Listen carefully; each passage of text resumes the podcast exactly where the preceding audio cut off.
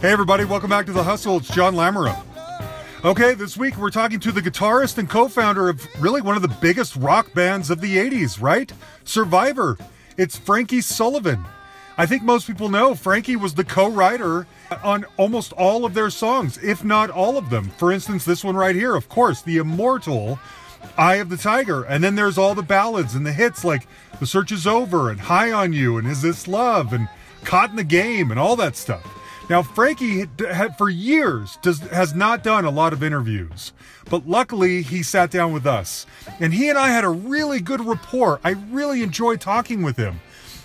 And so we hear the stories behind almost all of the hits, and including the full story of Eye of the Tiger. I know he's told that story a lot, but I really feel like we get some new angles on this that haven't really been discussed a lot before. He knew, and we have had, obviously, Ron Nevison, their former producer, on the show. So he talks a lot about what it was like working with Ron. And he feels very strongly, and he's right, that the Scotti Brothers, who were putting out, working closely with Sylvester Stallone, putting out the soundtracks to his movies and everything back then, deserve a lot of the credit for the success of Eye of the Tiger and a lot of the other rock that was made back then. And I believe that's true, too. Everybody loves those Rocky IV soundtracks and Over the Top and all that kind of stuff. So much of that had to do with Sly's relationship to the Scotti Brothers and what came out of it. And we've had many people on this show who have said the same thing. And so anyway, it's really good to get to know Frankie. We find out what the monetary, you know, it's like winning the lottery. We had Frankie Previtt on here who wrote I've Had the Time of My Life, and Martin Page, who's written We Built This City, and Kimberly Rue, who wrote Walking on Sunshine. These guys don't go into these things thinking they're going to write an eternal hit. It just happens. It's like winning the lottery. It really is. You never know. So anyway, we get into all these things, all the stories, and really why they don't all come together. Jimmy Jamison is no longer here, obviously, as everyone knows, but Dave Bickler is. And Jim Peterik's out there, too. So why do they not come together? We get into all of it. Anyway, I think you're going to enjoy this. I hope you did. I enjoyed doing it. It really took me by surprise. So anyway, Frankie called me from his home in Chicago. There is something that I have always wanted to know. And that is, let's talk about the song High on You for a minute. I love this song. The song was big when I was a kid.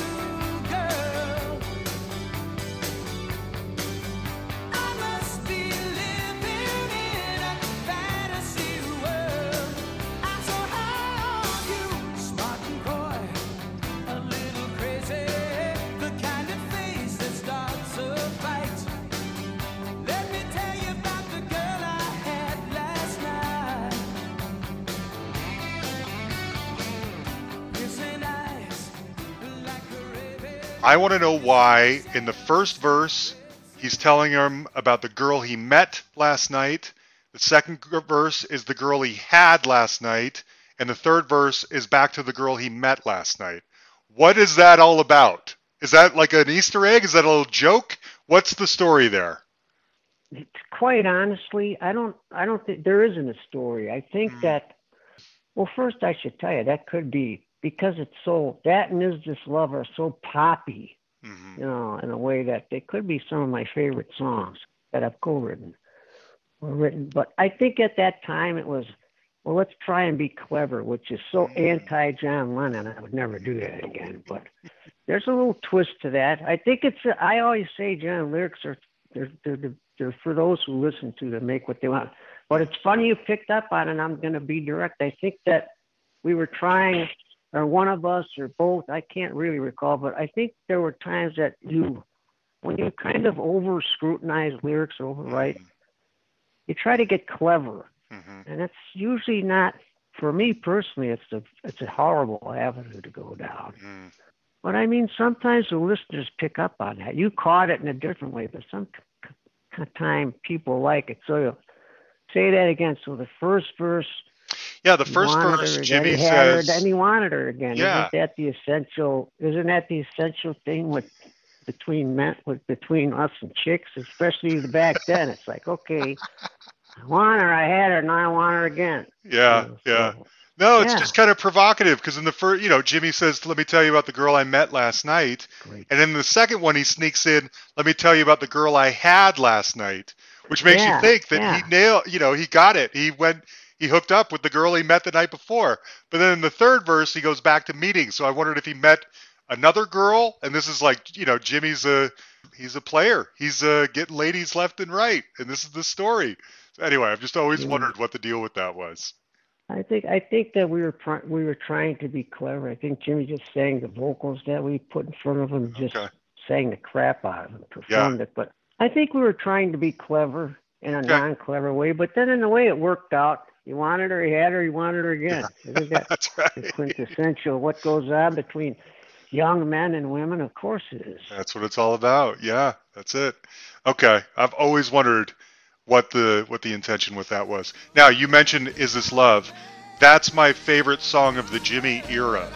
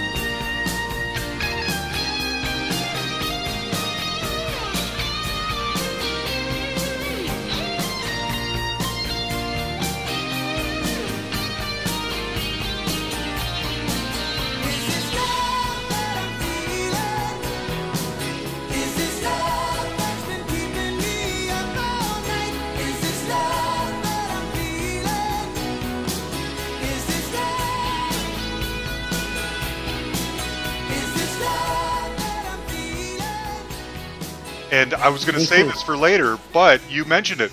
Tell me about the creation of that song. I love that song. I don't listen to my music much. If I hear it on the radio, I do. But Is This Love has always been. And I'm like a guitar player, so you think I'm going to go for something like everlasting. Mm-hmm. It's always been my favorite song. I think it's the way it was written, what was going on, and I know my life at the time, because that was 84. So I had the Tiger under my belt, and then we were on the road a lot. So there's a lot of chicks around. There was a lot of confusion in life at the time. I mean, you're enjoying the ride, but there are certain times, certain people you meet that raise those questions. And we all have those kind of questions. But that is my favorite song. It just kind of flowed that way. You know what I like most about that song? Hey. What? Jimmy Jamison's performance. Oh, he's the best. There's a very interesting story about that, which ties into Ron Nevison. I know you've interviewed Ron. I have. Another one of my absolute hands-down favorite record producer of anyone I've worked with or know of or spoken to. By then, I was kind of co-producing the records with him. Interesting. So I was doing I did the lead vocals of about a few songs, and I would send them up to Ron. And that one, I think Ron always knew the virtue of what's the most important track, meaning not that they all are, but what do you spend the most time on? Mm-hmm. You know, what do you go after? Ron has this gut of just knowing mm-hmm. what to do, how to do it, and when to do it. Mm-hmm. Yeah. So he was the lead vocal. Oh, sorry. Go ahead. He's amazing. I recorded the lead vocal on it, and I sent it up to the house, and a couple of them he let get by. That one, he said, no. He rang me, and he said, I have to come up to the studio. You know, Ron wasn't much. He was living in Malibu, so he wasn't much on coming up to the studio on a Saturday, and it was a Saturday. Mm-hmm. And he came up, and he couldn't. He knew when he heard it, but, you know, he came up, and he was playing around. Wonder if it's the microphone. Jimmy's singing a little bit. Okay, it sounded fabulous, not the mic. I wonder if it's the limiters. He's playing around, and I'm kind of watching him. And he goes, Jim, sing a little bit of the song. You know, that's a two-take vocal. I think he got most of it in one take. No this way. Is Ron. And then maybe he had him, I think he had him sing the second verse over and a line in the bridge and maybe flew those in, you know, punched him in. He said to me, I know what's wrong. What is it, Ron? Yeah, when somebody goes out there to sing, you got to let them perform. And I hooked on it right away. He goes, you can't listen to the mouths in the room. You have to. Ron was famous for, you guys should get the fuck out of the room. And not in an offensive way. You know, Ron's was the, when you disturb Ron's energy, you're disturbing the best of what he can give you and offer you and help you with. So, yeah, he came in and recorded the same microphone in the same exact spot and the same song and got a totally different version. That's when I learned about two things. Most importantly, especially with J-Mo, I call him J-Mo, Jimmy. You and any great singer, you got to let those guys sing. You know, you got to let them perform. And if there's a little pitchy thing or something's out of time, block out the ears and mouths in the room and just say, I don't care. Because as soon as you go fooling around with that, you start punching words and you lose that whole performance. And ever since that day, because I was in the room when he said, let's do this bridge. That bridge that he sang one time floored me. It was so good. I said, okay, I get it, Ron. Yeah. So the moral of the story is, you know, I was nowhere near ready for what I thought I was, but I was ready to learn. Yes. Yeah. I'm a master, and they can't really pass that stuff down. That's a talent that so many artists have struggled with. Okay, now I'm going to produce. It's really, really hard to clone a Ron Nevison. So, but you can learn from him. You can learn what not to do. Okay, don't listen. Don't fool around. It's a little pitchy, but like Answer My Prayer, it's a little bit out of time. You listen to that. What is that? Mean Streets, Blind Alleys Where the Currency of Love Changes Hands. What's the next part of that bridge? I need to know if there's some that answer my prayer. It was supposed to be answer my prayer right in time, which is how I cut it. It's a little bit out of time, but it's such a badass performance. Yes. Jim, the other Jim Peterik, he was always, well, it's out of time. And, you know, it's kind of, I did it, but it's always better for Ron to say, yeah, whatever, zip it, you know, because Ron wouldn't change that stuff, and I did. And when I changed it, I totally got off track. Yeah. And I started paying attention to the pitch, the phrasing. Oh, was it right on? Well, sometimes the beauty is let them perform. Yeah. And I put on a Bad Company record. Ron, and I said, if I was recording Paul Rogers, what would I do other than hit record and say, he's amazing? Right? That's true. Well, because Ron had worked with all those people. So I kind of was young enough to make the mistake and then into it enough to say, I'm not going to do that again. Yeah. Ron was on fire. That is a great. Oh, he's so good. He's so good. And he and I talked about you guys when I had him on the show because he was perfect for you right then. You guys were finding this. After the Dave Bickler period, which was great too, you guys embraced, and I'm imagining Ron helped you do this, embrace this sound that was such a cool mixture of synths and heavy guitar. And yes, that was the sound of the time, but Ron helped you guys sound better than all the other bands that were doing similar things. I think that's why you guys had the success you had. You were doing that better than anyone else. And that's what Ron was so good at in the 80s with Heart and Starship and all those bands, you know? I don't know that Ron really ever really truly made a bad record. No. I think the artists, getting in Ron's, literally his peripheral vision will distract him. Mm. And I was always, then I became very pro Ron and protective Ron, let him do his thing, because I went through my phase of, well, I think I can do what Ron can. Well, no, you can't. Mm. Learn that. And then I went through my phase of, okay, let's everybody leave and let Ron mix, because getting in their way is not the way to get the best out of people. Mm. Yeah. But yeah, he helped us. He honed it. He was honed great. It with us. Yeah, he was great. Okay, let's talk about Tiger. He still is. I can't imagine Ron not being great. Oh, I know. I always think about these. I talked to a lot of great producers that had, you know, so much success in the 70s, 80s, 90s, or whatever. And it's sad to me in some ways, because someone like you, not in this current climate, but you can go out there and you can tour as Survivor and keep making a living. But these guys, they were in the era of big budgets, making big, money, making big albums. That doesn't exist anymore. And it's a shame because people like Ron he's a genius, but he's not being utilized in the same way that he deserves to be, you know? You and I absolutely agree on Ron. And then I would elaborate on that, and I could another time. I can only tell you that I met with a lot of other record producers, including Robert Mutt Lange. And I always deferred to Ron. Mm. Now, I didn't like Ron streamlines everything. He gets to the heart of the matter. Mm. You know, what's the core of the song? What can I do to it to make it better? You know, and you know what? And it's no holds bar. He kind of has this vision. So I think for a while, we just kind of followed it. And then I became, first I was like, well, I can do that, which, that's youth. That's the beauty of youth. Right. Learning what you can't do. That's the beauty of it. And then being ridiculously protective of Ron. Mm-hmm. And I went back. I chased Ron after I was very young in my early 20s on the first record.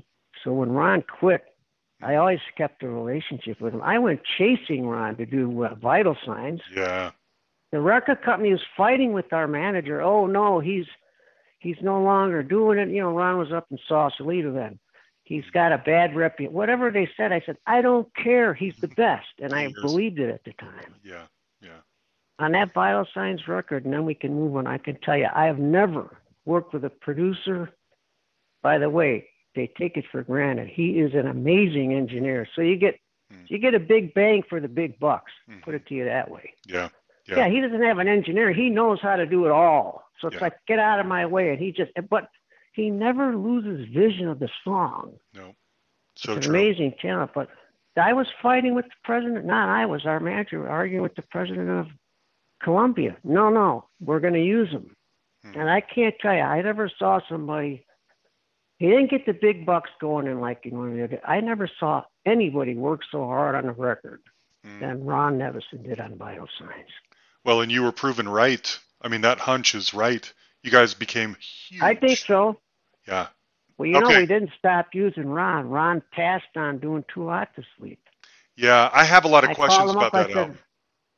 Go ahead. So keep going. Well, I'm curious because, at that point, when Seconds Count, which I love that album too, after that, tastes are changing, culture's changing. No band stays at the top forever. And here is another album that you guys come back with, and it's good. It's harder. There's less emphasis on the ballads and on the synths than there were before, but it's still a good record. But by then, tastes had changed. How were you feeling as this new album that you feel really good about is not getting being accepted the way that the other stuff had been?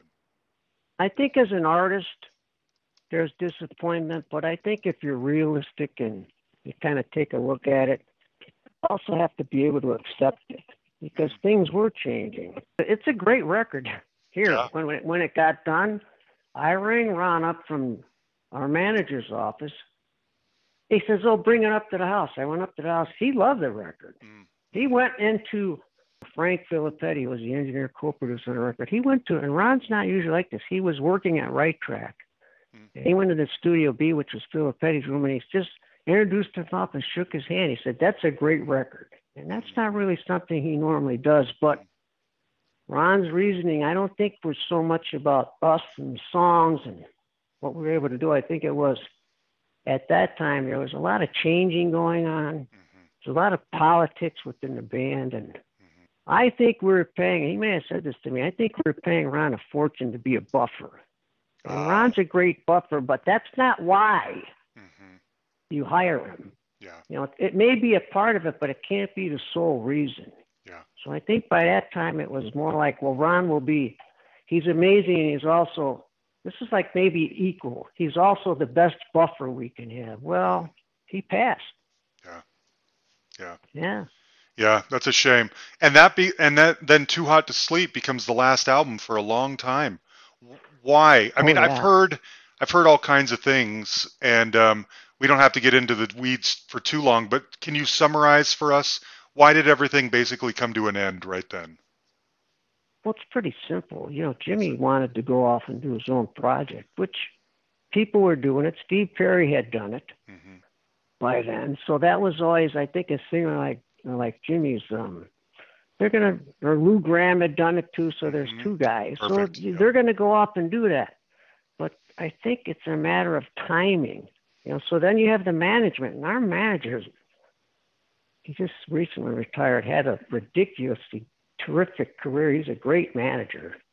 I think there was a big difference, Rob, about the timing with Jimmy, and then Jimmy was J-Mo. I'm going to call him J-Mo. J-Mo was looking for a different manager to represent himself, so that's another rub. You see what I'm saying? Yeah. And I think he finally said, look, I'm going to come in, and you can have a couple weeks, and I'm going to sing the songs, and I'm going to leave, because he was working on his own project, which I totally understood, but I will tell you this. I absolutely said, Jim, this is the bad timing. Don't do it yet. Mm-hmm. Wait a while. Mm-hmm. So, but then again, maybe at the time, I think I did, but you don't really respect it. Hindsight's a beautiful gift, isn't it? Yeah, it is. Too bad we don't have like more foresight rather than hindsight. It's so true. Know? And in the rearview mirror, I don't do it, but yeah. You know, if there's a ticket to go back in time, I would be first in line. But the beauty is you have to learn from it. But it was a question of timing. Now, when you get those rubs going on, different managers, different goals, mm-hmm. different needs, different wants, I think that it just leads to what it leads to. Yeah. And it's not bad necessarily, but it is what it is. Yeah. People get older and they want to do different things. And if you got a voice like Jim, of course you're going to want to go do your own project. Right. Which I think at one time I said, look, I'll help you. I'll plan. I'll do whatever you want. Not now. It's the wrong time. Mm-hmm. But be that as is may, you know, it's free will. Yeah. And we live in a free country. And I always said, well, okay, that's what he wanted to do. But Jamo got a bit of an attitude about it. He says, I'm going to give you a couple of weeks to do the vocals, which, by the way, he sang in them like 10 days. He was an amazing singer. Right. Okay.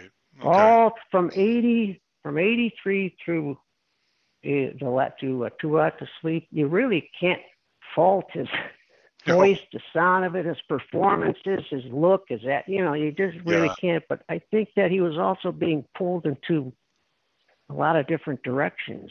Yeah. Yeah, you're right. Had years. Mm-hmm. Steve Perry and Lou Gramm had years of huge success under their belts. Mm-hmm.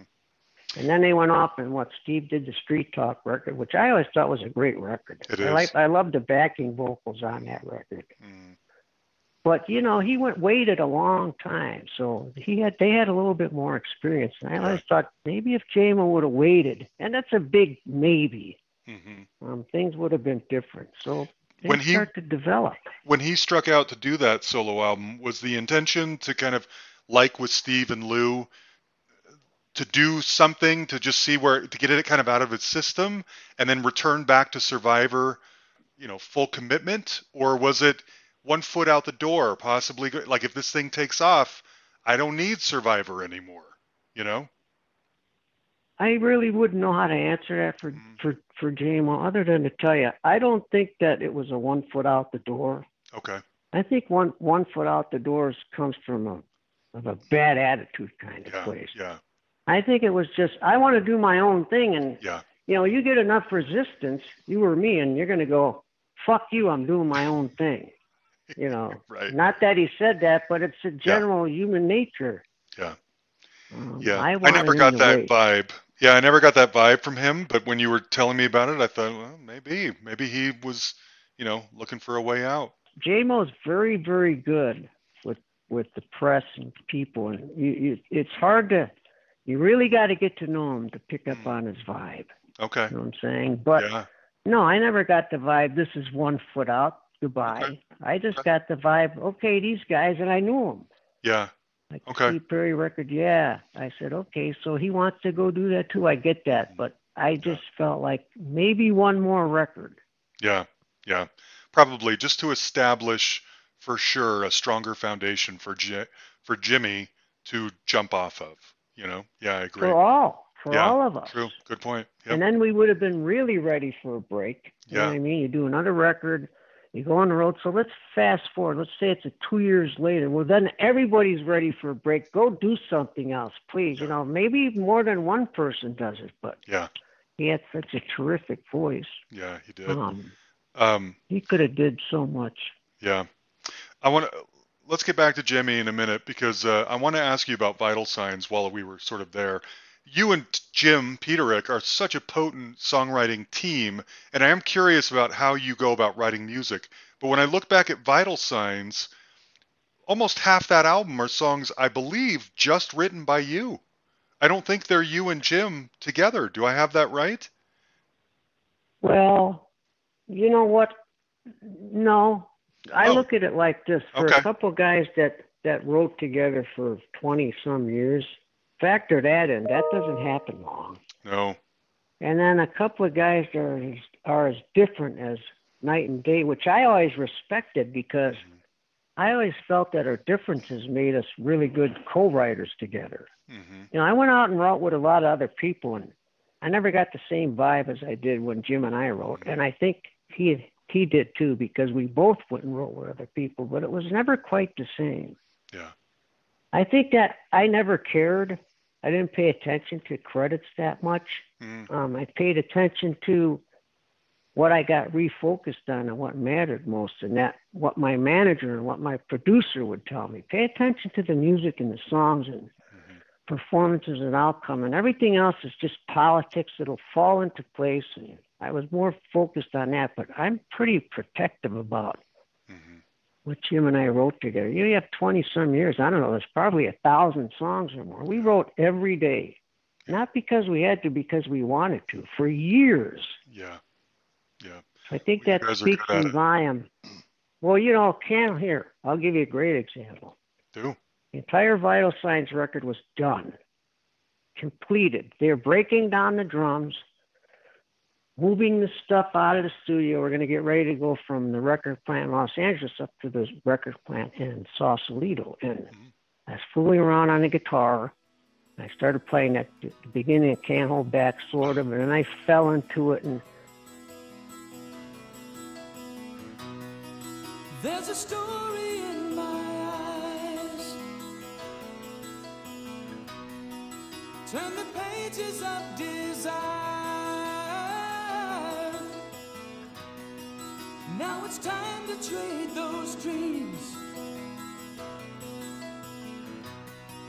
for the rush of passion's fire. I can feel you tremble when we touch, and I feel the hand of fate reaching out to both of us. I've been holding back the night. I've been searching for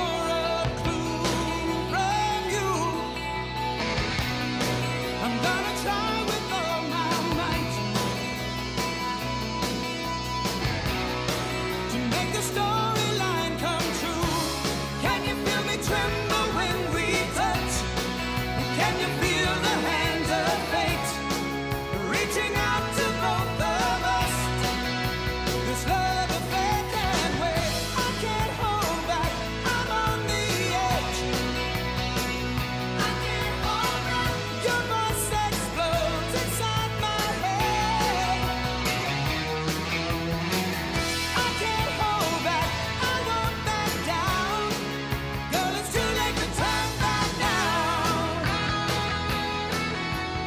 This is the usual. What is that? And I look to my right. There's Jim. We both had these. I still have them. I'm sure does. These handheld Sony recorders that have the best condenser mics. You could set them up in a band rehearsal. It's like, oh, you don't have to do anything. So what is that? And there he is recording it.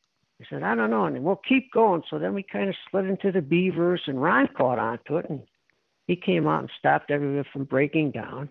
And then we got to a point. He says, okay, hang on now. What? You guys come in early tomorrow and finish the song. In the meantime, he reset the drums up. Oh. Yeah, he did all of it. This is like people on that focus where they're sort of on a mission. Mm-hmm. Well, let's say in Ron's case, foresight. So reset the drums back up. That's hard enough. And get everything ready. And then Jim and I come in early the next day. I think we were there at 10. The session was 1:30, kind of casual, say 2. So we went in and wrote the lyrics, and we cut Can't Hold Back and then quit. Mm. So we were ready to go up to finish Vital Signs without cut one, side one. And I think one of the best Survivor tracks is I Can't Hold Back. Well, take I Can't Hold Back off of Vital Signs. It's a different record. Good point. Yes. So it was, we didn't have an inkling of that song. Okay, let's go do our overdubs and Sausalito for a few months. We're done. We felt we had at the beginning of that guitar part, and then going into the Beavers, and Jim there with the recorder. See, him and I had that yin and yang going on. Yeah. What is that? I don't know. I like it. Me too. Keep going. So then the next morning you come in and we both have our notes, lyrics we're writing, and Ron recognized that. So he would say, like he said, be there in the morning. And we were cutting that track by 1. I think we were done by 4:00. Wow. So and it didn't exist the day before. Isn't that crazy? No, there would be a Vital Signs without. Yes. Look at Vital Signs and take I Can't Hold Back off the record. It's cut totally one different. Side one. It was our first release. I think it was, remember AOR Radio? So Chaco was number 1 on AOR. Without that song, it's a completely different landscape. Totally. It is. But there's a lot of wheels at work in that. Yeah. There's a lot of cogs in the wheel. Yeah, but you have to have a guy at the helm that can see that. And then you have to have two guys that can get together and be able to accomplish it and capitalize it into a song. Yeah. We love the song. Yeah. Wow. That's amazing. What a great story. And you know what else, dude? It also had this newness to it. The other songs were all rehearsed. We did our pre-production. Ron would come into Chicago sometimes, or there we'd go there for a couple weeks. So we had it was this newness, and I can remember even figuring out there's a weird where that third Beavers comes in. You normally would just go right to the chorus, and we kind of couldn't figure out what went into the Beavers, and Ron's in the control room. That's it. So we just kind of it was the newness to it, and kind of. Finding the our way through it that made it so nice. I think that newness sparkles on that track. Not over rehearsed. It's fresh. It's in the moment. Yeah, I get it. Totally in the moment. Yeah. Well, thank you. Good. Okay, let's talk about Tiger. And I'm sure you've talked about it a million times. I'm hoping to take some different angles. But one thing I have to tell you, my youngest son Eddie is 8 years old, and Eye of the Tiger has been his favorite song his entire life. And when I told him that I was going to be talking with you, he got really excited. And I asked him if there was anything that he wanted me to ask you. And little 8-year-old Eddie tells me that his favorite part of the song is the intro, your guitar building in the intro.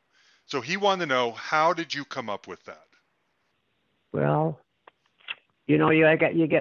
with Tiger, you got to tip your hat a lot to Sly Stallone because he didn't tell us, but having that movie in hand and script in hand and then looking at it and what can we put in here that's different and then picking up on the tension at the beginning and the actual fight scene. And that beginning was more or less a play on the punches he was throwing. Mm-hmm. In fact, to the point to where Sly Stallone went in and did some re-edits on his film, and then I went in the studio and did even more so we could line up those bump, bump, bump with the punches he threw. The thing was, how do we get to to how do we build this dynamically with like moving something that's tension, mm-hmm. but it feels good. And we put a backwards piano and a cymbal crash. That's what goes. No way. We recorded a piano backwards and a cymbal crash, and then it just went, and all of a sudden it was wide open. Mm-hmm. And we're thinking, something's got to go in here. And I think we're just playing around, and it needs something that chugs. It needed something mm-hmm. to take away from the dun, dun, dun, because you have a lot of movement going on. I think it was a stage. We looked at it more like this is a pulse. Mm. You know, you could do this with a synth, but everyone does that. You could do this with a sequencer. They were big back then. Everybody does that. We did it with a guitar. Yeah. And it worked. Yeah. Yeah. It was something to keep it flowing. It was like something to keep that heartbeat going, and then you can build all those punches that bump, bump, bump around it. But that's kind of the heartbeat of that tune, especially in the beginning. Mm-hmm. It is. It helps build the tension. Yeah. One thing I've always been curious about is if that song had not been selected for that movie, do you think that it would have ended up on the next Survivor record? Did you have enough faith or excitement about that song that it would have lived somewhere had it not been accepted for Rocky III? Gee, that's an unusual question. I never looked at that before. Probably not. Really? In fact, well, ever since the world began was our hands. Now we cut 2 tracks for him, Tiger, and then Ever Since the World Began, because he also wanted a credit roll, a ballad, which, by the way, he did end up using at the end of Laka. I'll never know what brought me here, as if somebody led my hand. It seems I hardly had to steer, my course was planned. And destiny, it guides us all, and by its hand we rise and fall. But only for a moment, time enough to catch our breath again. And we're just another piece of the puzzle, just another part of the plan. And one life touches the other, it's so hard to understand. Still we walk this road together, we try to go as far as we can. And we have waited for this moment in time, ever since the world began.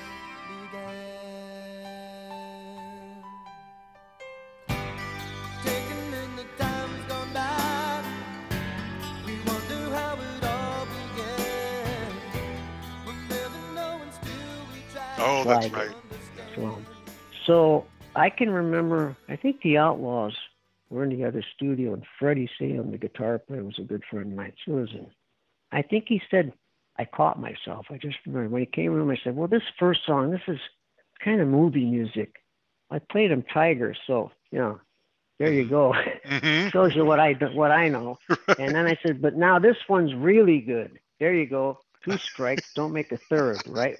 But isn't that, well, but sometimes we have to look at things like, it's not a weakness. Sometimes that's the beauty of it all, is not really knowing until you're in it.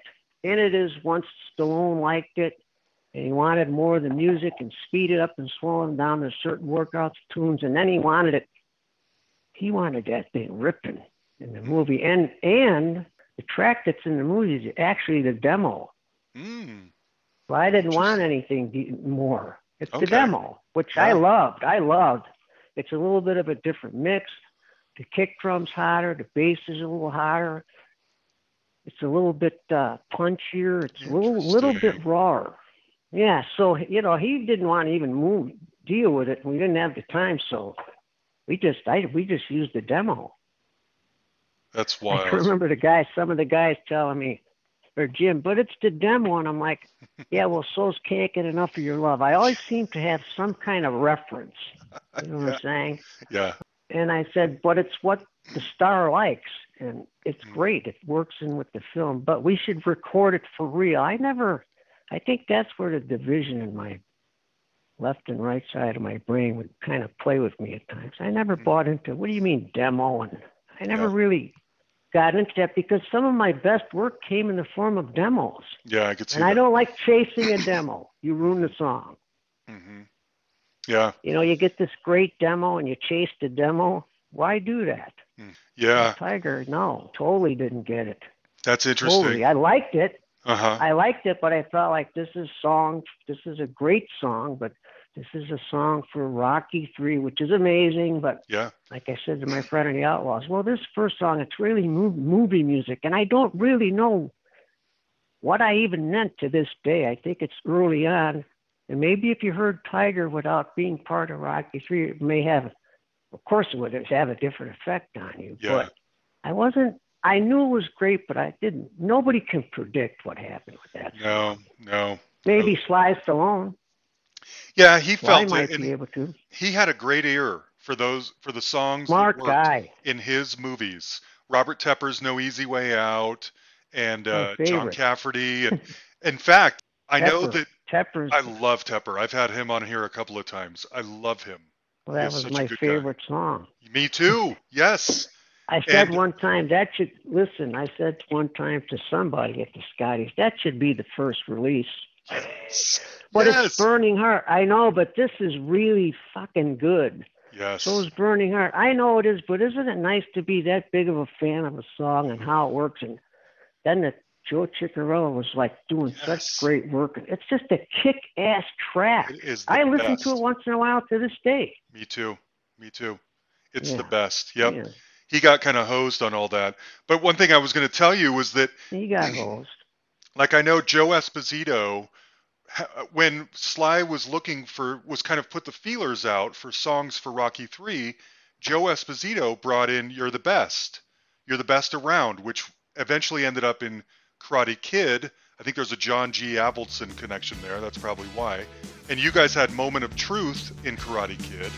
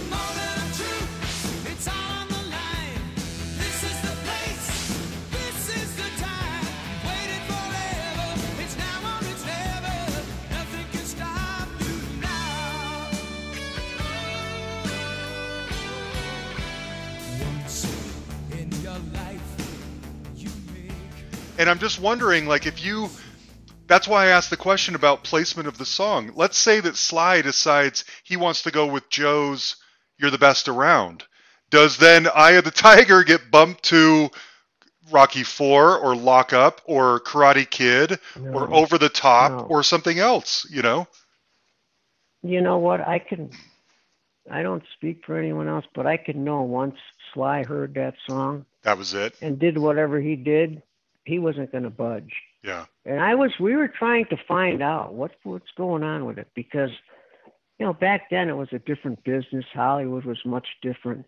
I mean, Sly still got unbelievable power. Back then he was a real powerhouse and a cool guy and a great guy to work with, who also has the attitude, which makes him, he's a survivor in that business.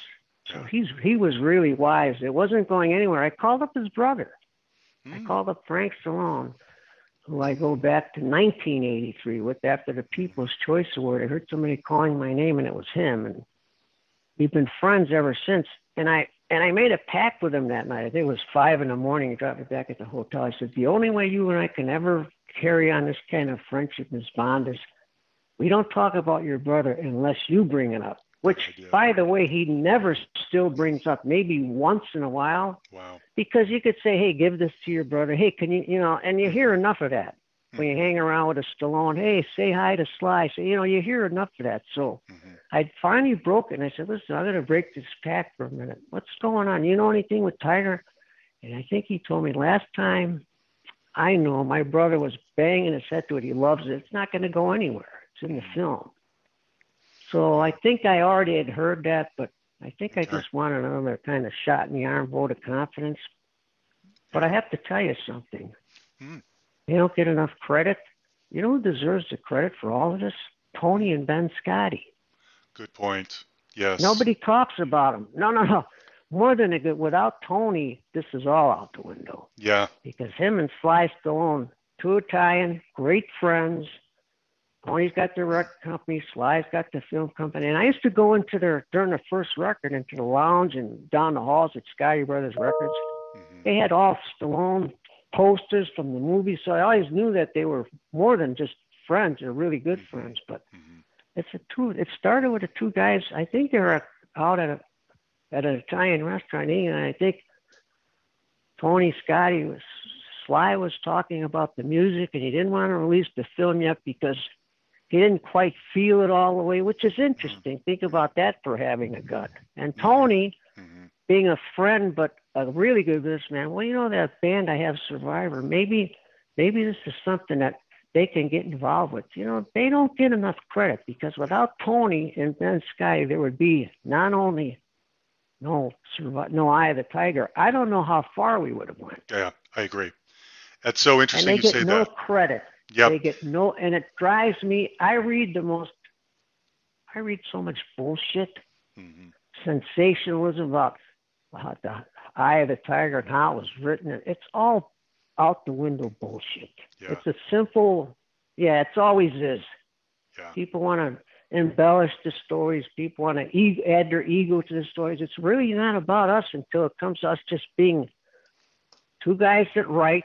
Yep. I think we wrote really good together. And then two friends, and one of them, Tony Scotti and Ben, they were terrific to this band. They supported this band after they spent, $700,000 of 1979, 1980 money on a record that sold nothing.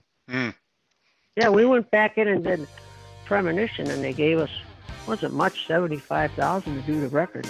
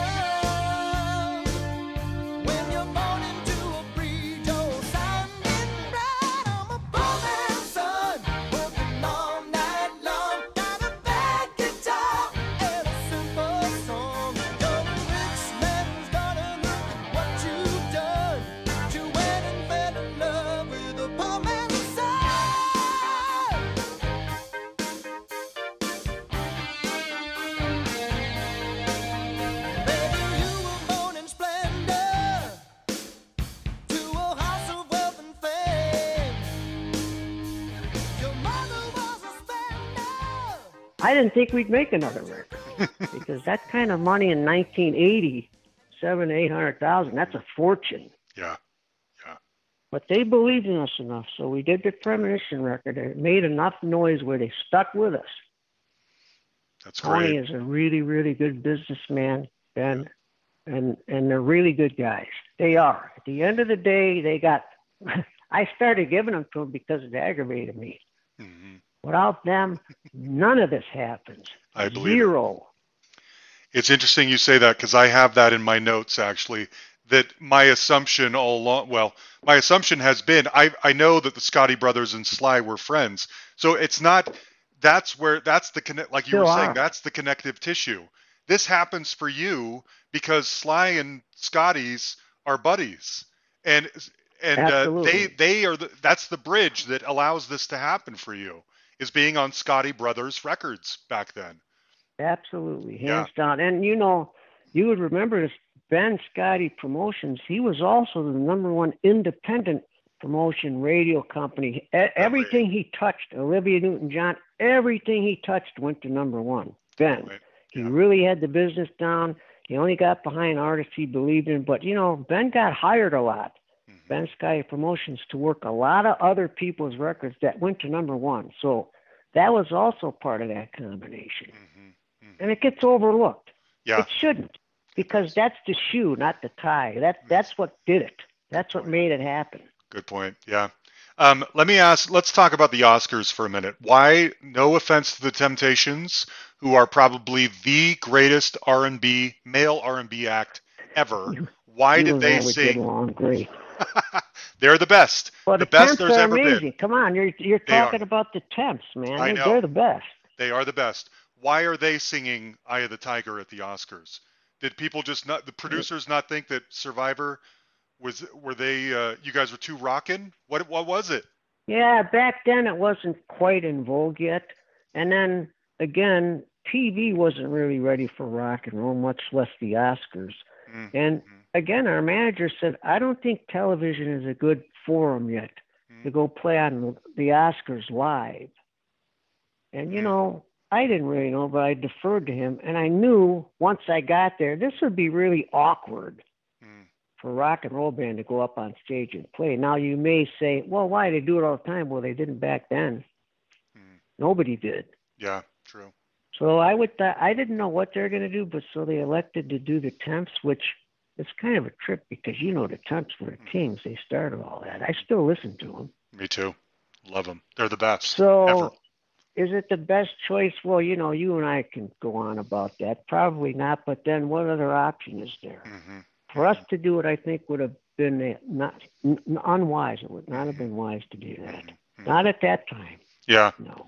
You know, now you Queen can open the Oscars and it rocks and it's perfect. But back then, you guys opening it, maybe that just would have been too much. And culture's changed. It would have been too much. Yeah. It way changed. Back then, you didn't have the lights. It takes away the lights, the darkness, the mystique, everything. Back then, it takes away everything that's rock and roll about a band, and it exposes everything that's not, because you're playing under basically fluorescent lights. Mm-hmm. You know, nowadays you can go on there with a full production and do whatever you want. Back then, it was not in vogue yet. Yeah, people weren't doing it. Yeah, so I think it was a good choice. Yeah, those are things you defer to your manager for. Good point. Good point. And I think he made the right choice. Yeah. Okay. All right. I want to talk about Caught in the Game, because after the success of Eye of the Tiger, and that album sells a couple million copies, Caught in the Game comes out. It should have been capitalizing on the success, but it doesn't. And I have to tell you, Caught in the Game, the song, is my very favorite Survivor song overall.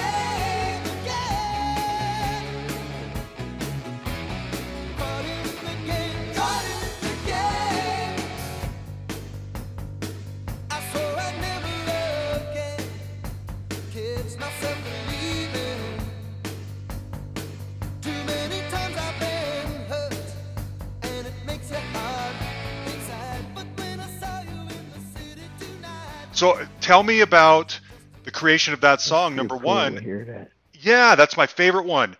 Tell me about the creation of that song, and then tell me if you guys were, you know, were you feeling it? Were you hurting? Did it bother you at all when this album, you know, it should have been at your peak, doesn't do what you think it's going to do.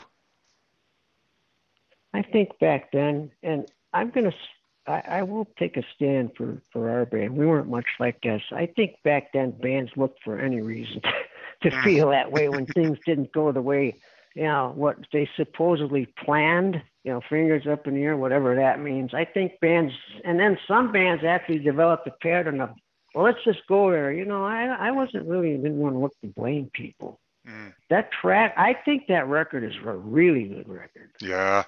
Yeah. You know, and the song itself, you know, if you want to know how it's written, we were, Mark, the drummer, Mark Dubay, mm-hmm. he had moved back. I met him in, it was 75 maybe, mm-hmm. when I was in this band called Mariah. We were playing all of the clubs down in Orange County, which was considered, what the hell are you doing way down there back then? And there was a band that would play each show with us called the Toots Band. Mm. Two amazing guitar players, a killer guy on a B3. They were really, really, really good. And they had this drummer that every night I'd go, what? The guy played his ass off. I go watch him. It was Mark. Mm. So I used to jam with them, and I used to go sit in with them. I kept going, this drummer, something about him. There was like a connection with the way he played. So fast forward, he came, once he got into the band, he moved back to Chicago for a couple of years. And he used to call me once in a while, let's go out and have a few beers or something. We would get bored at night. So we had a building that we had all our gear up in, and we'd go in there and rehearse and play. And Mark and I would go there a lot often. Mm-hmm. I think we had a couple of beers at a local bar. We went down in the building, and they're kind of jamming around. I started playing that guitar riff. I know I had played it at home a couple of times, but I had my Les Paul plugged into my Marshalls. It was one of those nights where it's the current of the gods. You know, it was just sounding good and things were happening. And I started playing that riff, and Mark started playing the drums. And so there was the intro. So we already had the intro within, like, you know, a minute of playing it. Mm-hmm. I think I just recorded most of it and let it alone. And then Jim and I got together, and we wrote the B verse. Mm. You know, the chorus is basically like the intro. So we wrote the verse and the B verse, and then that's basically it. It's not rocket science. I kind of felt my way around those things. And then I always had Mark. You know, Mark's a kick-ass drummer. Yeah. I always felt like we had a connection, like maybe Mark played more along with the guitarist than he did the bass guitar, which is kind of interesting. Yeah. If you think about it, most drummers are always hugging the bass. Mark liked those guitar riffs and stuff. And not oddly enough, it just hit me about 2 months ago. I was reading an article on Zeppelin, because I'm a big Zeppelin fanatic, and I love Jimmy Page for his creativity. And he said Bonham played with the tips. He didn't slam drums. And the difference is he played with the guitar riffs instead of the bass. And I never really thought about it, but Mark was a huge John Bonham fan, probably the biggest I've ever met. So maybe he didn't even know what he was picking up on, but we had that thing going on. So Caught in the Game, you can hear a lot of drums, guitar kind of playing off each other. Yeah. Yeah, that's I think why I love that song so much, is your riffing in there is just so powerful. And that's nice to see. Yes. Thank you for that. You bet. I love that song. And it's largely, and it's because of your riff. Your riff and Dave singing in that chorus is just so killer. It, anyway, I could go on and on. You know, we started to get a little bit, and this is by nature. You know, bands change. If you look at bands that did a lot of records, we were talking about, let's just take a total exception. There are many, but let's take Zeppelin. They make, 15 records? You know, bands kind of evolve. Mm-hmm. So it's not by, some people like the target, I call it. I'm going to write like that. Oh, I want to be like that. Well, that doesn't really ever happen, because it's not authentic. Mm-hmm. It's not sincere. But I think that if the bands align themselves just to be what they are, and you're going to evolve, well, we started to get a little bit harder back then. Yeah. Our influences, what we grew up on, started to now come through in our own playing, our own writing. For better or for worse, you got to put all of that aside. What we've listened to, what we're influenced by, and I don't copy it. Yeah. But I'm influenced by it. So Caught in the Game, our influences were coming out more. Interesting. There's a bit of a rub because some of the guys in the band were into bubblegum. And Mark and I were listening to Led Zeppelin, and the other guys, Jim was listening to Blood, Sweat, and Tears. I like them too, cool. And I'm like, but it's different. Yes. Well, me too, but I don't own one of. Well, I do own one of the records, but I didn't. I'm listening to Zeppelin, Deep Purple. I'm listening to Blackmore Page, Jeff Beck, Clapton, and they're listening to like Blood, Sweat, and Tears. And no offense, I don't know why I always have to make that loaded statement. I think because the press had twisted a lot of what I said, but that to me was I didn't get that. I understand talent, and Blood, Sweat, and Tears is an exception because they were amazing. And David Clayton Thomas, when you hear that voice, you know it. But I was more interested in When the Levee Breaks, or the Baby's Head First record. There's a great record. Yes, good one. Yes. Yeah, another Ron record. Yeah. Yeah. So I was more leaning towards that stuff, and Jim was more leaning towards the Bucks, which are great, but it's not. Yeah, he was. So there was a bit of a rub started to go on then. But I always felt like, why? We can still write. Yeah. We can still make stuff our own. You know, I bring this in, you bring that in, and that's what we did. Caught in the Game is a good example of that. Yeah. Let me ask you kind of a hard question. Why not tour then with? Why not tour now with Dave? He's out there. He's better. I mean, let alone why can't Survivor come together? As the three of you, plus whoever else wants to join. But, like, what's holding it back? Well, you would have to define it to me. Although I'll answer any question. Okay. I would have to be able to I would have to be Christopher Lloyd in Back to the Future and have to define what's it mean. Well, because music is too... hold on. Music is too freeform for that stuff. So you're talking...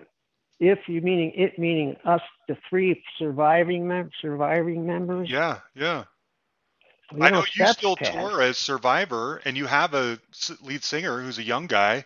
Why not? No offense to the I don't remember his name. He's not just a lead singer. He's killer singer. Yeah.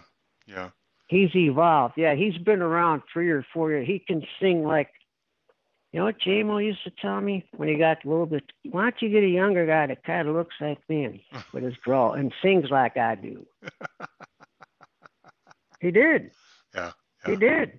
Yeah. Often. Okay. But he was more objective with that. But, you know, I'm not going to steer around your question. So you wanted to know why we don't do it like Dave, myself, and Jim? I don't really know. I don't think about that. Often. I don't know if I have in years. I don't really know what the answer is. Well, there's differences. Well, for a singer, it's an incredibly hard job to be able to go out there and play dates. You got to have the sails to do it. You know, the wind and the sails are what, and without having that, it gets very hard. That's another thing where Jamison always comes in handy because he would be a great backup on that. They have a really hard job. Yeah. Talk to Steve Perry sometime. He made it look easy. So did Jamison. They made it look easy. Listen, later on in Jimmy's life, he would tell you that was not easy. Yeah. You know, they start dropping the keys of songs to where they sound like, geez, this is too low. You know, Jim Jamison was pretty upfront about that. Yeah. You know, that's when he started going, I don't know. There's probably younger guys. He was pretty good about it. Dave, how would I answer this? It's a shame. I'm not a very political guy. No, it's not a shame. It's life. Well, it just seems like the three of you are out there doing separate things. And I know there's drama there, but this is the victory lap portion of your life. You put Survivor on packages with like Styx and Night Ranger and Foreigner, and you guys go out there and you kill it and you make millions. Now, I'm not saying you can't already do that, and you're probably filthy, stinking rich from Eye of the Tiger anyway, but this is like the victory lap portion of your career. Let's go out, guys. Let's make some money. Let's let the drama, go in the past. This is our chance to just soak it up. We've worked hard for this. That's kind of how I view it, but it's not how it works. Well, actually, it should be the way it works with any business or any band. I think the rub becomes not between the people. I think the rub becomes inside the people. Mm. So if you've got a guy that at one time said, why can't I sing Search is Over? Mm. How can I convince you what you see is real? Who am I to blame you for doubting what you feel? I was always reaching. You were just a girl. I knew I took for granted the friend I have in you. I was living for a dream, loving for a moment, taking on the just my style.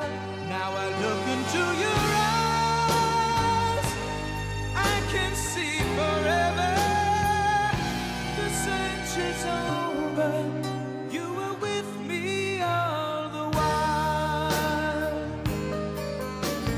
Can we last forever? Will we fall? This is in 80, well, when you're making the record, and you got this new singer who, you know, we all have to be realistic. Jamison was amazing for that era. So for anybody else to even think they could sing that song on that record, which, by the way, was number one for, 4 or 5 weeks? Mm-hmm. Mm-hmm. To me, it was kind of foreign. I don't know if I ever really wanted to buy into that. Okay. So I think that whole side of it is, it's ego stuff, and I don't... Yeah. I wrestled enough with that, and I had a good teacher. So I had a manager, and then I had Ron, and I had my wrestle with that stuff. And I found out very early on, you know, I don't know if I want to pay attention to that. I started thinking about that pretty early on. Yeah. You have to understand, I'm a total team player. Mm. You know, my aspirations outside of the band, I never had any until the band didn't do anything. Mm. Well, I think that's realizing the beauty of your life and the blessings of your life. To me, it is. And not so much riding the wave, but being a part of the wave you're riding, you know, participating in life rather than spectating. Mm-hmm. And I also think that repetition doesn't really work with me that well. Okay. You don't like doing the same thing, going out and doing the same thing every night. You like to keep it interesting. If it's by the numbers, I revolt against it. I don't want it. Yeah. If it's by the numbers, it comes off that way. Yeah. And don't forget, we set the bar. I think we set the bar for this band on Vital Signs. Yeah. I think we did it again. I think when Seconds Count, in many ways, is as good.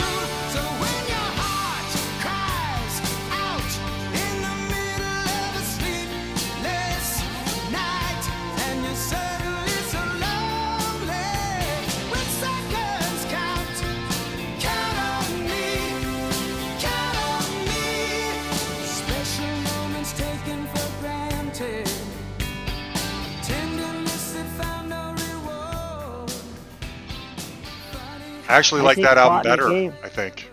Yeah, well, there. So you're a better judge. I don't like to be a critic of my own creation, so to say, because we're hard enough on ourselves.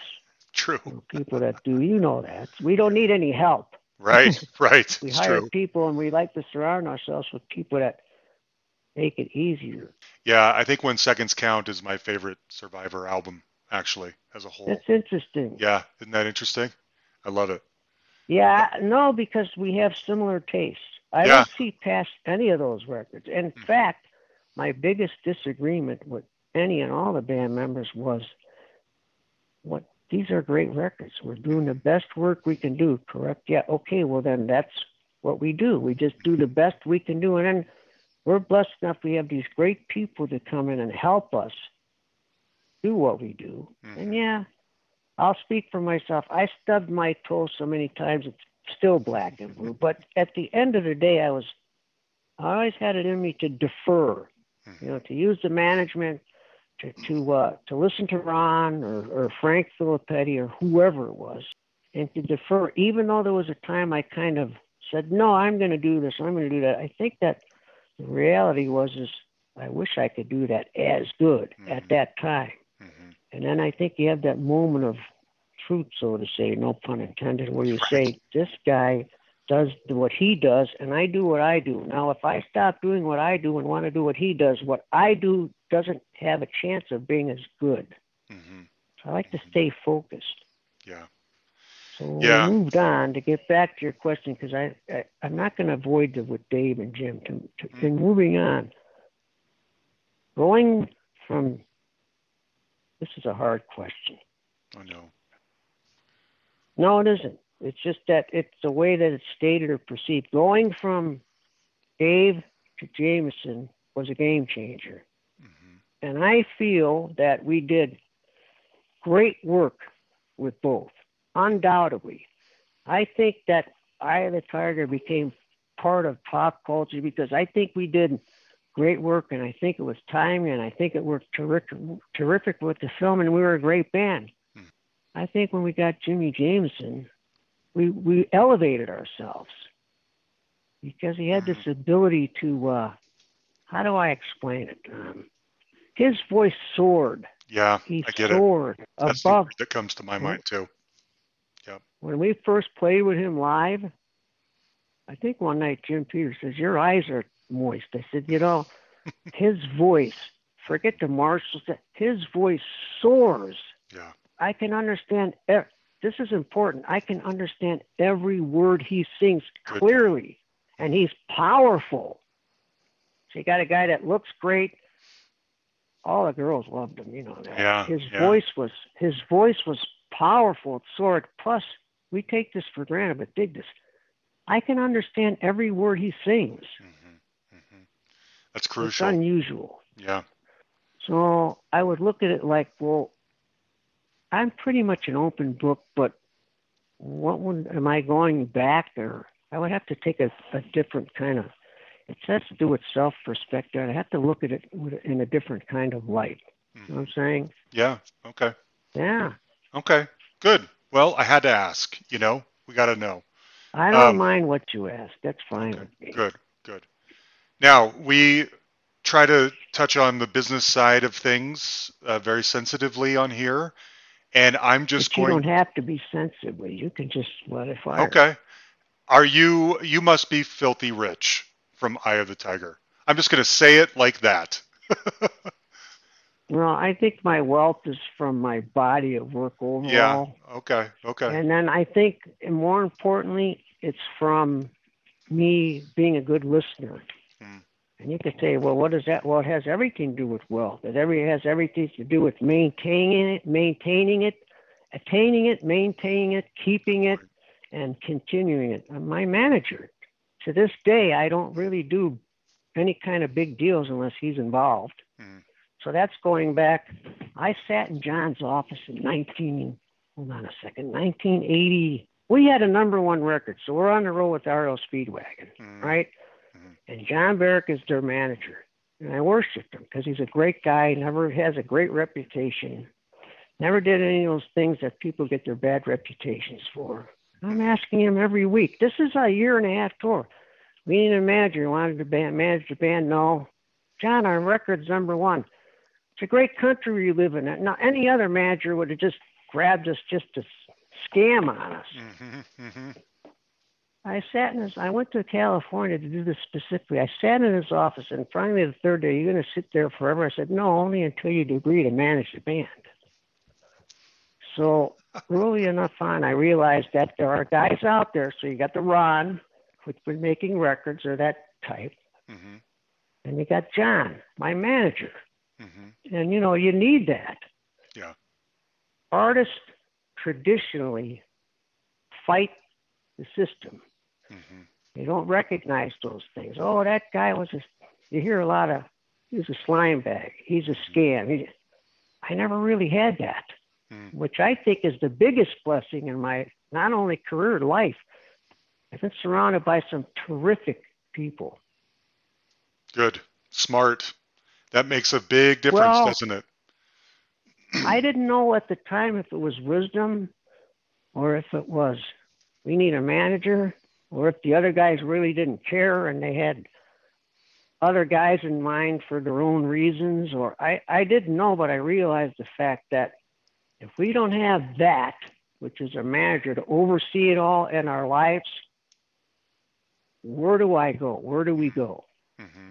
And I don't know if the band was particularly fond about managers or getting a manager, but, you know, it's essential. Mm-hmm. But you have to be careful. And, you know, I had the chance to observe our manager then enough to say, "This is a good man. Yeah. This guy is different. This guy doesn't do any of the things we've heard about." And he doesn't. Good. To this day. Yeah. So that was a big help. That's good. Another overlooked. That's another little Survivor kid, pearls of wisdom overlooked. Our manager did. I love it. Against some pretty radical, you know, I witnessed things I wouldn't do, radical back push. He managed to do a really great job. And for those of us who open our arms to that, have nothing to hide, you have to understand, speaking for myself, I had no ulterior motives or agendas. I just wanted to be the best guitar player, the best contributor, the best participator in the band. I didn't really care much about all these outside, because things get noisy with success. "Come write a song for me. Come do this." Right. Before you know it, you're doing 20 things. Well, if I'm doing 20, I can't do the one as good as I can. Good point. I can't. Yeah. Yeah. Okay. So good. Focus. That makes sense. Yeah, that makes sense. Okay. Let me ask one more question. This has been great. Thank you, Frankie. And it's so interesting to hear all the backstory on all these songs that I love. I got one more, though. I want to hear the story about Rockin' Into the Night that you gave to 38 Special. I love it.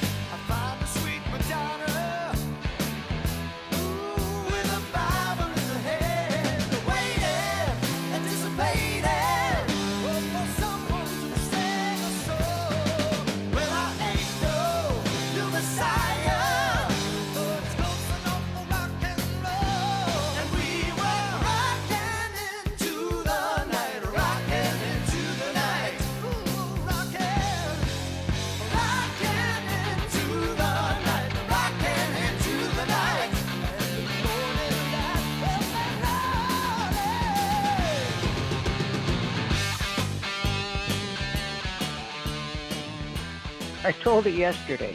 Oh, you did? Oh, well, tell him. I'm sorry. Yeah, you probably told it a million times. Well, no, sorry about that. I haven't told it a million times. Good. So we recorded that on our first record. That was Ron. Okay, so we recorded, I think, 15 tracks. Maybe we cut 16 and we finished 12 or 13, but I think back then only 10 could go on a record. You know, we had a couple long ones, and that was Ron's. This guy has the touch. Okay, he's going to eliminate the songs because we're all too close to him, and it's better. And that's why you have a producer for another reason, by the way. He'll do it. That way, none of us can be mad at each other. Everyone get mad at Ron, which I kind of didn't do, but others did. Ron said, this doesn't fit on the record. And I kind of felt the same way. Interesting. Three other guys threw a shit fit, but so this is hysterical. I got the, I think Jeff Carlisi. I have to remember the story, but I know I had a cassette tape of a song in my pocket, a rough mix of it.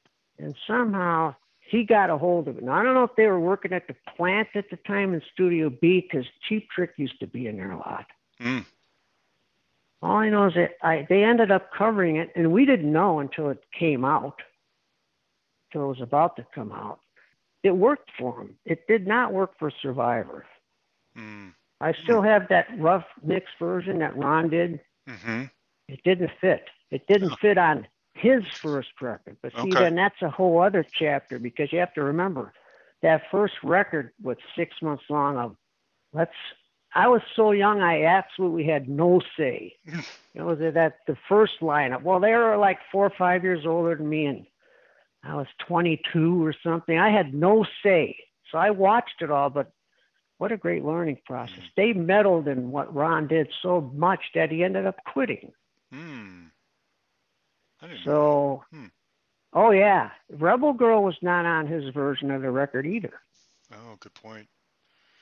Yeah. So I always just felt like after that record, I said, well, you know, maybe I should say more. There was a lot of complaining about Ron going on. Really? I always said with the, the first record he quit. Yeah, I mean, I knew that, but anyway, it seemed like by the time you guys worked together again, he had the magic touch, though, but maybe not. By the time we worked together with Ron again, I was just insistent upon it, and so was John Baruck. Yeah, I mean, I just said no, and this is it, because he's, you know, I don't know that ever other guys minded. I do know this. I didn't care. You know, when we were making the Premonition record, I used to drive over the hill sometimes. That's how I get to know Mickey Thomas, because he had just joined the Starship. And Ron was making the record with Jane on it. I remember hearing this track called, holy shit, this is good. And so I'd sometimes play him. Isn't it unbelievable? I would sometimes and often play him stuff we were working on. He would say, well, you know, you can't, his old saying, you can't polish a turd, get rid of that one. Maybe focus on this one. So I think that without knowing it, there was a little bit of, this is what you need. This is the master general. This is the guy that kind of does this in the studio. You know? And then our manager was very pro-producer, because producing your own band is a pain in the ass. Well, they get mad at you. There's no producer, so you're the one to get mad at. The producer doesn't give a crap. Right. He's there to do his job. I mean, he cares, but it's not going to deter him from doing what he wants, what he thinks is best for the music. So some bands, you know, they meddle. You know what bands do? They complain. Yeah. You complain to the A&R guy enough. I said this, I was talking about John Cloudner. The guy told me this whole thing. And then I said, are you done now? I said, that's all bullshit. There isn't the biggest music fan in the world I know of than John. But if enough guys in the band start complaining about something and they get the ear of the A&R guy and keep complaining and pointing things out, and he starts listening to them, well, you're sunk. Oh, yeah. So that's kind of what happened on the first record. When I was 23, and thinking, I don't have a say here, and I watched it go down, and I was kind of traumatized by it for a few months. Right, right. Yeah. Well, it turned out to be a great record. All of them did. I don't think you guys made a bad record. Some are better than others, but none of them are bad. Yeah. Well, you know what? If you've heard some of the rough mixes I have, one song in particular, the first record, Whole Town's Talking. Oh, yeah. When Ron was at the helm, it is a totally different record.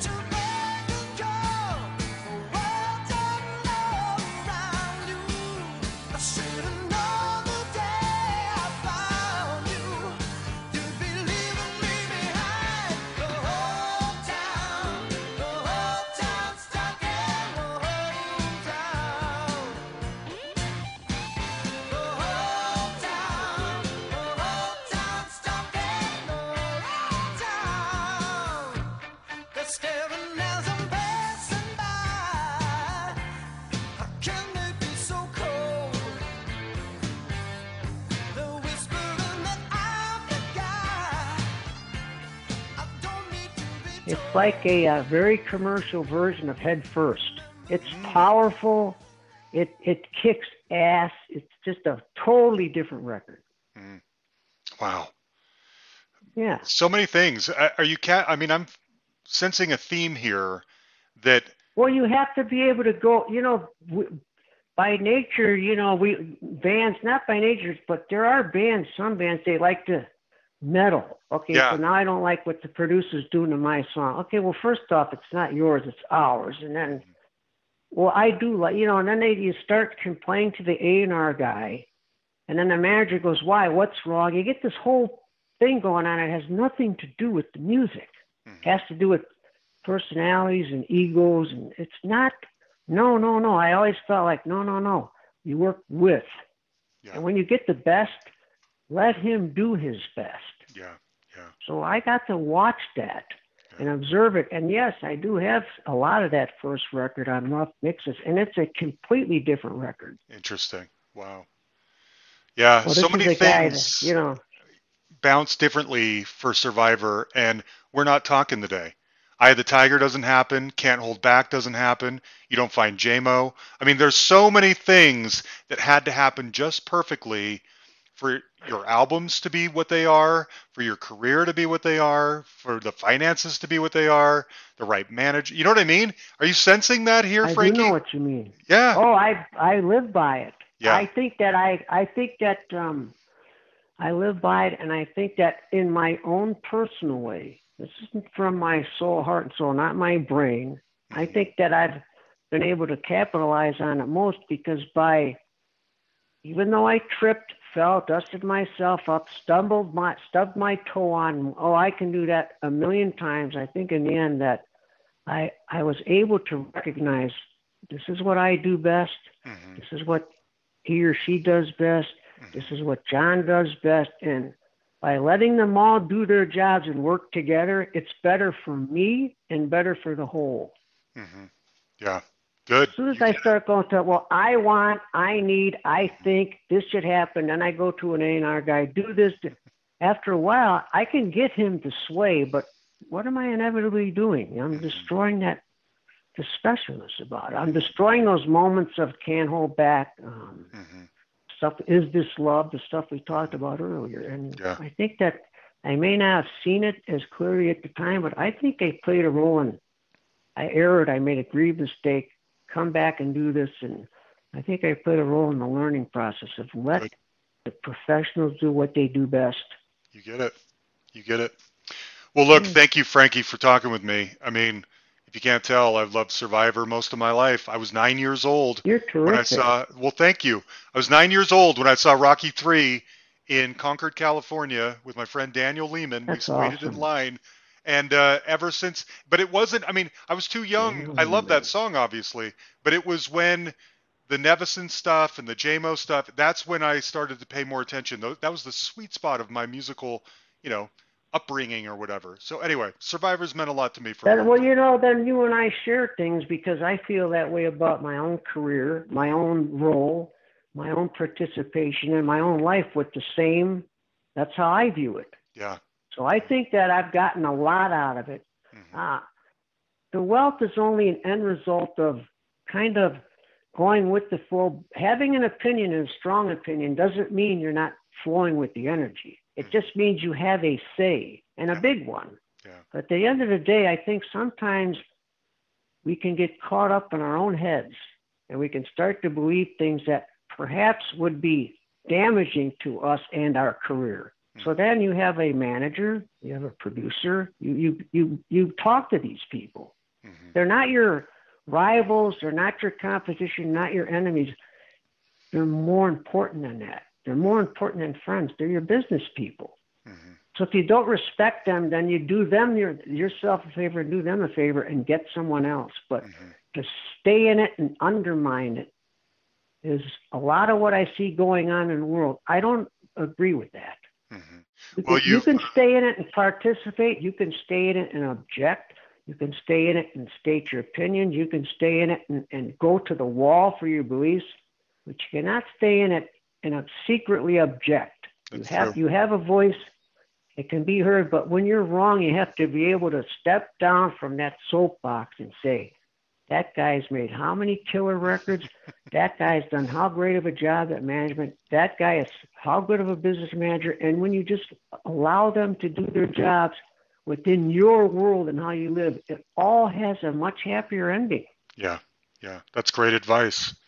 Great advice to get out of the way. Leave your ego behind. That's it. You know, you hear this cliche, check your ego at the door. It's such bullshit. It's the hardest thing in the world to do because it's human nature. And I don't even think that's the right saying. I go back to what I just said. Just let the professionals do what they do. When and if you object, tell them. I always say tell them one-on-one. It doesn't matter. Tell them in front of the band. I always found it better to talk with them because then I would understand. But don't sit in the background and throw M&Ms at the back of their head. You're undermining your own being and your doing and your creations, your songs, your bands, your career, your life. Yeah, it's true. It's true. And it's good that you get it. Look at it. Yeah, yeah. It all comes back to this, though, man. Songs. That's where the songs come from. True. The heart, the soul, not the head. The head is, let me make it so when you listen to Is This Love? Why is it different? Well, I told you, we're trying to be clever. Okay, it worked that time, but if I told you that it was 1 out of 10 times, the other 9 times trying to be clever was trite and it failed. Mm-hmm. Good point. Yeah. That's interesting. Yeah. Yeah. Well, don't you agree? People know what's real and they know what's not real with music. It's so true. So true. Yeah. Yeah. Well, I'm glad that you're a big fan. You know, I wanted to tell you, when I first went to see Rocky III, I was naive, but, you know, they played the song, and the people in the movie theater stood up and clapped, and then I said, wow. That was the moment I remember most. Yeah. Isn't that amazing? That is. Yeah, I'm driving. And it still has the same... It's still. It was the 4th of July. It was playing over the firework display I saw the other day. It plays at political rallies. It plays at every sports thing. There's not a single, rally celebratory group setting that isn't where Eye of the Tiger isn't appropriate to be played. Isn't that crazy? To me, I think it is. To be a part of it, much less a creator of that, to me is almost surreal. Mm-hmm. But at the end of the day, I was half of creating it. And back then, we produced things on our own, and I had a lot to do with it. But still, at the end of the day, it is absolutely surreal. Mm-hmm. There's no doubt. Yeah, it is. The song is like a caterpillar. It has more legs. It's unbelievable to me. Yes, that's it. But now, we have to always remember this, though. Tony and Ben Scotti, the Scotti Brothers. People forget about them. Robert Tepper probably has a few things to say, but without them, there's no easy way out. Yeah, that's true. That's true. Which I still tell you should have been the cut one off the Rocky IV soundtrack. But I'll deny that under oath, and I don't usually deny anything under oath. It's a killer track. I mean, it's when I first saw that whole trip that Stallone shot with that song, I said, this is flawless. Yes. I think I told him that. I said, are you kidding me? It blew me away. Yes, I know. Robert and I have had this exact conversation. It is one of the best movie montages in history. Perfect song, perfect moment, perfect, energy level, editing, all of it works together. Robert kills it.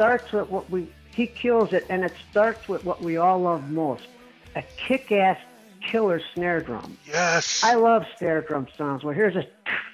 Yes. Well, it's just an doo-doo. The bass comes in doo-doo. I'm like, okay, I'm hooked. Yes. I'm listening to it. Then I was watching it going, well, what do you think? I said, well, how do you even answer that? My emotions were kind of... I get fired up at great music. Yeah. Let's cut one side. That should be the cut lead singer. Well, but I'll be quiet then. But I get moved. No, that track moves me. It still does. But at that time, I was it blew me away. Yeah. I looked up Joe Ciccarello after that. Ciccarelli, the engineer, who had a really, really great career as a great engineer. I looked him up after that to tell him. Yeah. Never met Robert Tepper, though. Oh, but you tell him for me. I will. That's a kicking ass track. I will. That's great. I'll email him right now. Yeah, tell him. Anyway, I will. All righty. Thank you, Frankie. You're the best. Well, Thanks for chatting with me. Thanks a lot. I appreciate it. All right, there you have it, Frankie Sullivan. I really enjoyed that. He's a sweet guy. Really sweet guy and good-natured, and he and I just had a good chemistry. Thank you again, Frankie, for talking with me. That really meant a lot. I wanted to close it out with, this is one of the lesser-known songs. It's off that Too Hot to Sleep album, which I think came out in 1990, which was sort of past the peak. Burning Bridges. This song rocks. Rocks so hard, harder than anything I think Survivor's ever done. And Frankie's the guitarist on this. I love this song. I rediscovered it when we did a six-pack of Survivor on the Pods and Sods Network. Me, Jace Pollock, and Eric Miller. So if you have not heard that, go find that. That's fun, too. Anyway, next week we're going to go, as I've said, we're going back and forth between an artist and a producer, artist-producer. So next week is a producer. It's not a household name, but this person was very instrumental in the alternative scene, especially in the UK, in the 80s, and forming the sound that would go on to be the signature sound of bands that you know very well. So I hope you'll come back for that. You may not know the guy's name. Maybe you do. If you do, you're going to love it. But if you don't, you will appreciate a lot of the bands that he helped find their sound. Okay? Huge thanks, as always, to Jan the Man Malkiewicz. Thanks, buddy, for doing this with me. As you guys know, you can find our page on Facebook. You can like it. You can send us an email at thehustlepod@gmail.com, or you can find us on Twitter at thehustlepod. We should have a bonus episode of some sort coming out later this week. We've got a deep dive in the works and a very special bonus episode with another producer that isn't going to fit on a Tuesday, so we're going to put it out on the weekend. So one of those is likely to come down the pike later this week. Okay? Thanks, everybody. We love you.